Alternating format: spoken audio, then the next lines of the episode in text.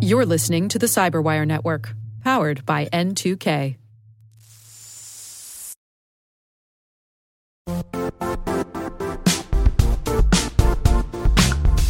The IT world used to be simpler. You only had to secure and manage environments that you controlled. Then came new technologies and new ways to work. Now, employees, apps, and networks are everywhere. This means poor visibility, security gaps, and added risk. That's why Cloudflare created the first ever connectivity cloud. Visit cloudflare.com to protect your business everywhere you do business.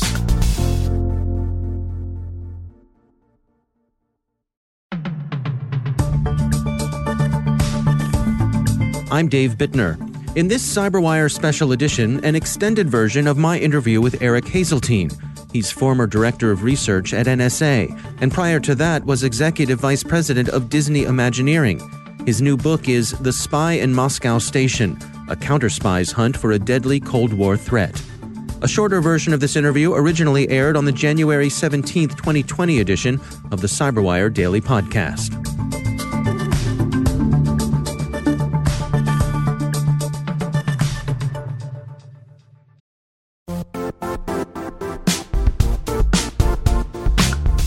Don't struggle to align your organization's cybersecurity with business risk.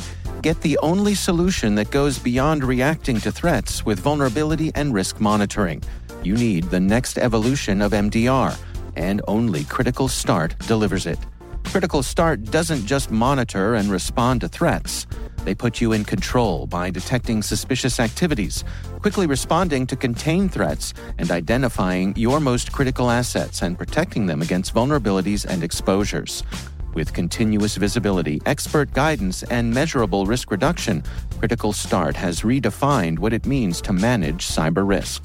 Demonstrate provable security maturity to your leadership while positioning your program to achieve the greatest risk reduction per dollar spent. Stop fearing risk and start managing it with Critical Start. Visit criticalstart.com and request a demo today. That's criticalstart.com.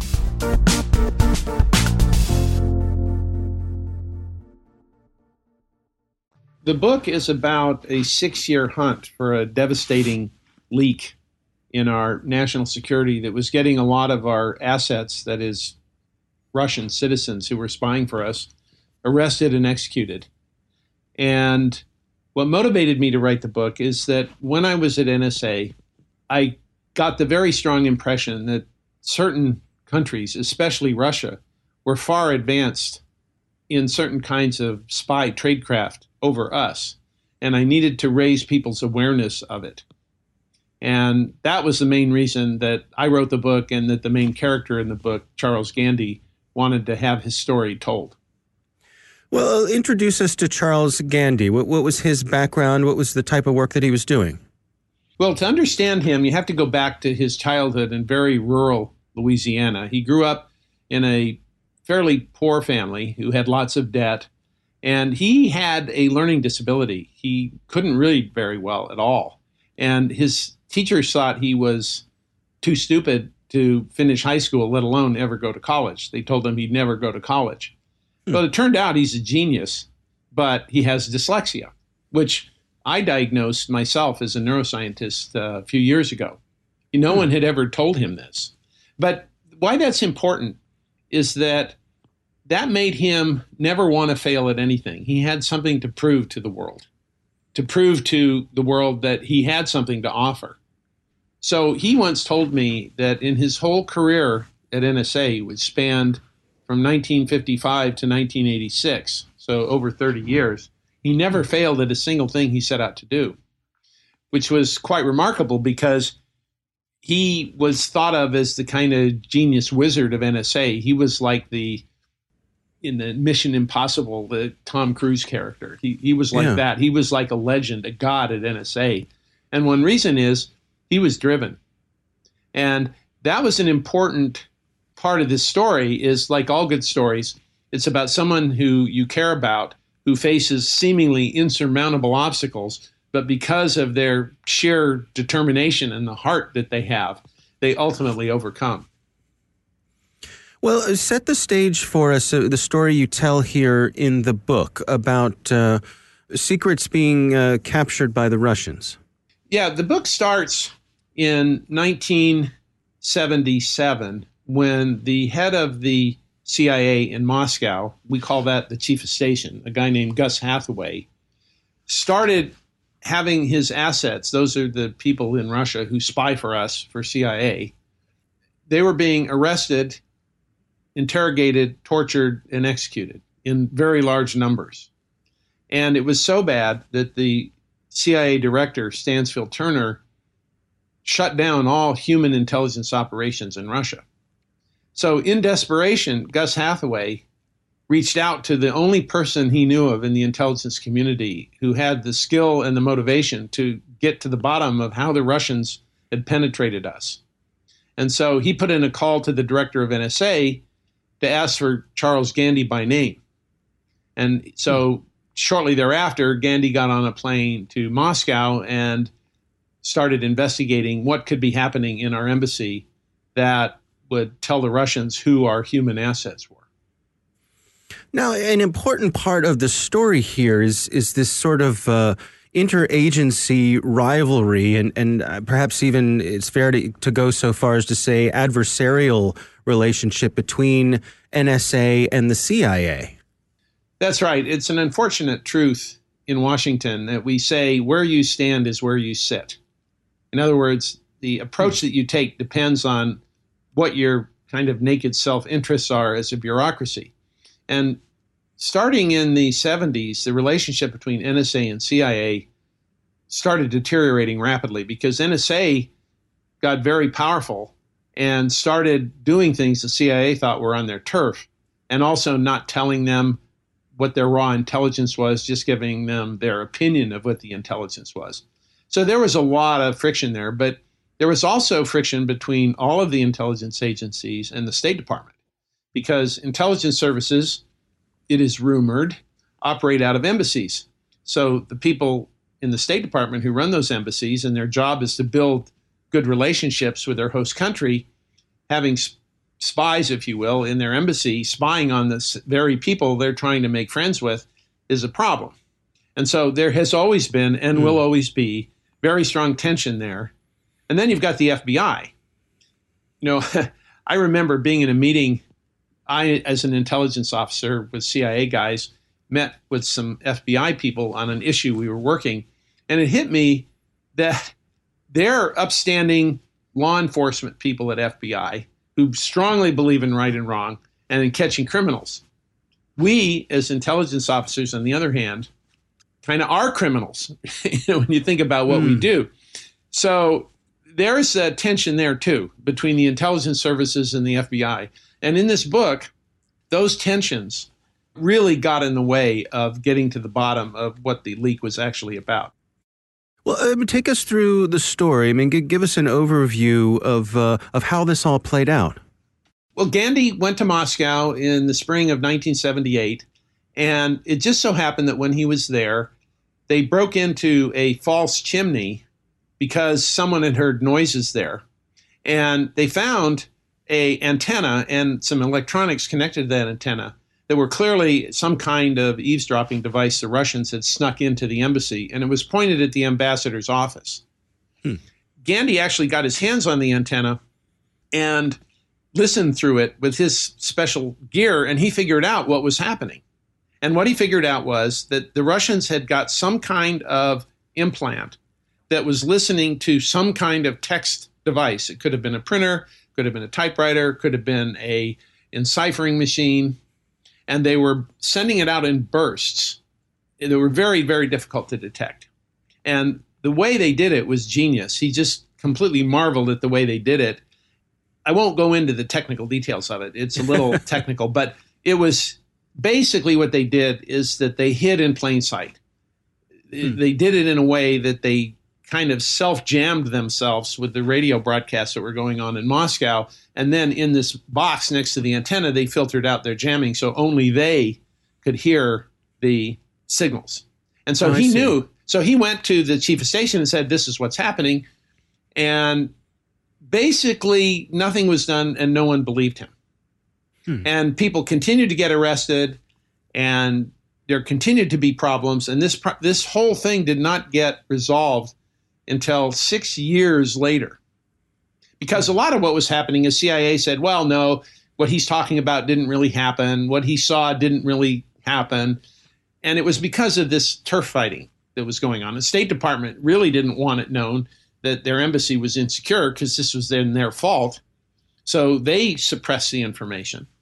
But what happened was in 1983, the French discovered an incredibly sophisticated Russian bug in one of their embassies and told the head of NSA about it. And they sent it to Gandy and they said, uh, hey, you got to do something about this. But what had turned out to happen in about 1981 or so, the director of CIA was so ticked off at Gandy and the trouble that he was making about this problem that he ordered NSA to get out of the business and to stand down. Hmm. And so when the French bug came and the head of information security at NSA, a really colorful guy named Walt Deeley, came to Gandy and said, Well, you got to get all over this. If they're doing this to the French, who are a third rate power, what are they doing to us? They must have stuff there we can't even find. And Gandy said, I can't. The CIA director has told me can't do it. And Walt Deeley says to him, What would it take? And jokingly, Gandy says, Well, you'd have to get a letter from President Reagan. So three days later, Deeley comes back and he has a letter from President Reagan. He had gone to the White House and gotten Reagan to sign a letter authorizing Gandy to go over to Moscow and solve the problem this is a risky move on, on his part to to to go over people's heads to to the president himself.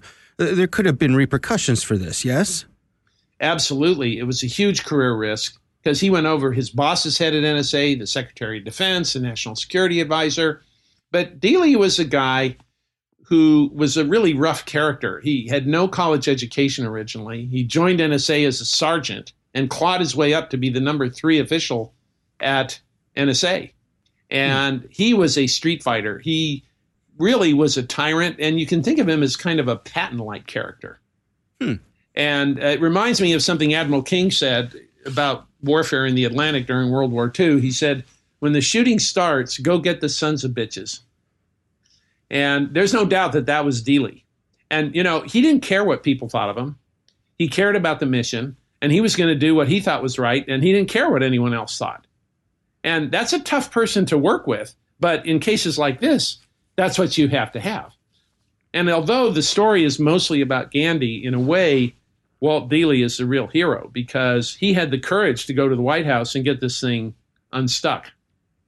And what was the fallout after that? I, I, the, the, different agencies having to to uh, you know have their uh, the revelations of, of the infighting and so on and so forth. How did all that play out?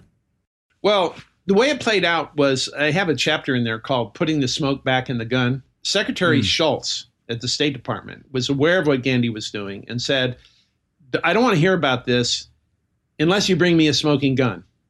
And so they did. Gandy and his team found the implant in a certain kind of device and wrote up a report which actually had crossed pistols with smoke rising from the guns. And it was called Project Gunman. It was an in your face you asked for a smoking gun, here's your smoking gun. And it was incontrovertible proof. They had found it. Well, what happened was State Department said, okay, well, but nothing very important was ever typed, you know, put in on those devices. And CIA said, we don't believe it. We think Gandy hired a contractor to do this so he could find it and get all the credit and budget and make us look bad. CIA wow. never believed it. And so wow. the short answer is Nothing was done.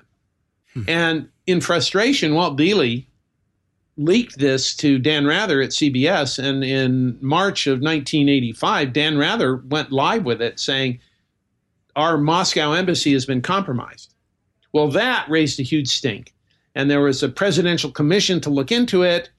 And the bottom line was that about five or six years into this, some small reforms were made at State Department, but not really. So at the end of the day, they found the leak, they plugged the leak, but no one changed their behavior at all. And this again is one of the reasons we wrote the story. I wish it had a better ending, but it is a cautionary tale of when internal turf wars and politics get in the way, our adversaries win and we lose.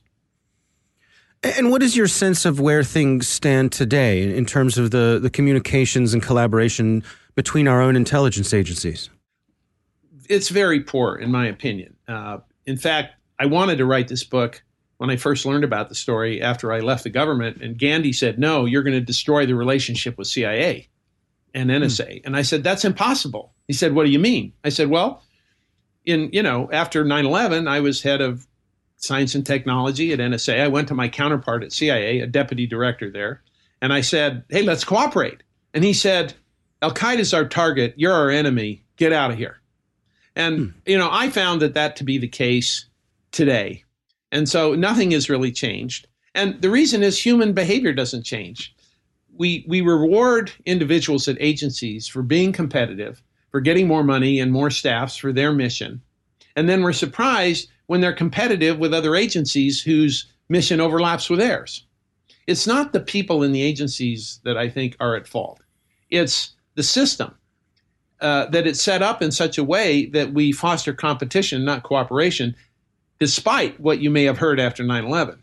I can't tell you how many meetings I was in across the intelligence community after 9 11 where someone would say, Oh, I guess it's going to take another 9 11 to get us to cooperate.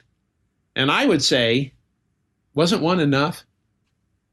What is your sense of how things operate on the other side? Do the Russians deal with this same sort of infighting, or is that is it not a problem for them? Everybody deals with this sort of infighting. You know, we are tribal in our DNA, mm. and in any organization, you're going to find this kind of tribalism. You have mafias, cadres, cliques, rat packs, whatever you want to call them. That's the real world. And uh, the same is true even inside NSA. Someone said, you know, it's at Fort Meade, Maryland. And someone said, it's not a fort at all. It's just a collection of tents, meaning these little pockets, these spheres of influence. At NSA, for example, there's a math mafia of mathematicians, and there's a language mafia of linguists. Um, at CIA, you have the operators, the high prestige case officers who actually operate spies and then you have the S&T, science and technology geeks, and you have the kind of academic analysts. So it really, at every level organizationally, you have tension. And the Russians definitely have this. Uh, GRU, which is their military intelligence, is very competitive with the both the FSB and the SVR, who are the more civilian-oriented intelligence services. And then within each of those services, so it's universal. Thank God we're not the only ones who suffer from it. One of the last uh, chapters in the book, the, the last uh, proper chapters, titled Lessons About the Russians for Today.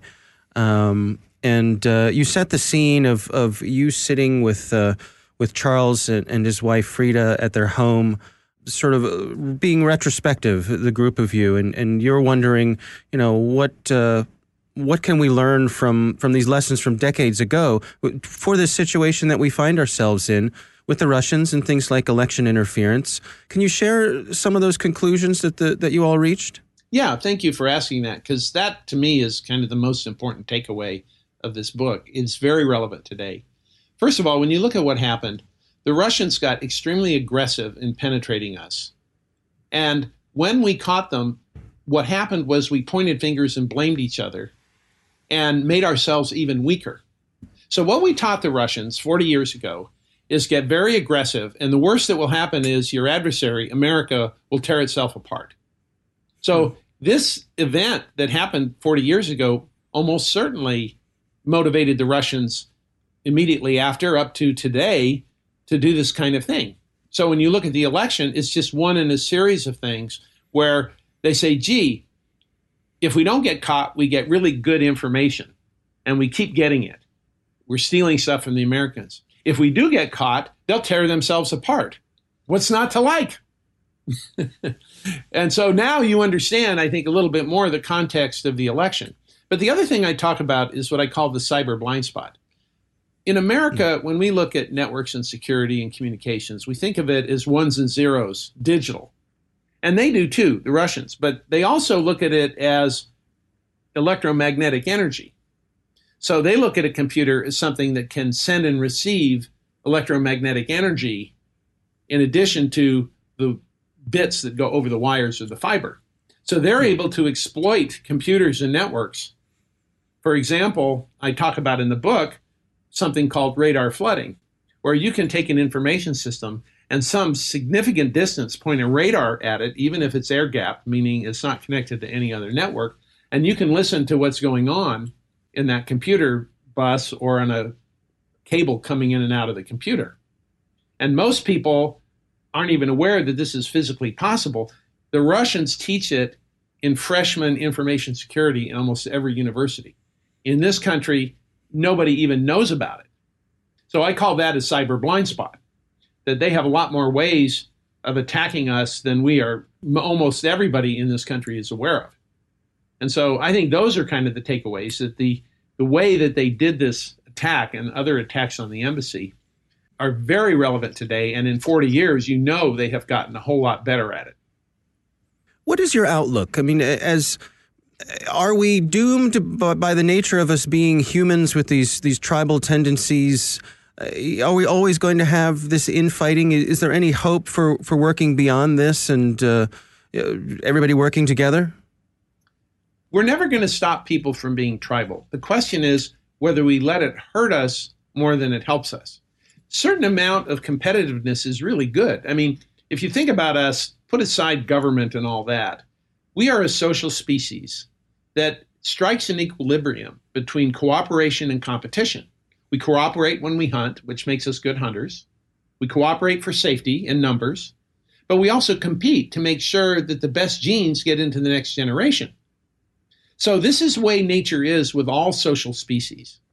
So, competition by itself is actually a healthy thing when kept in check.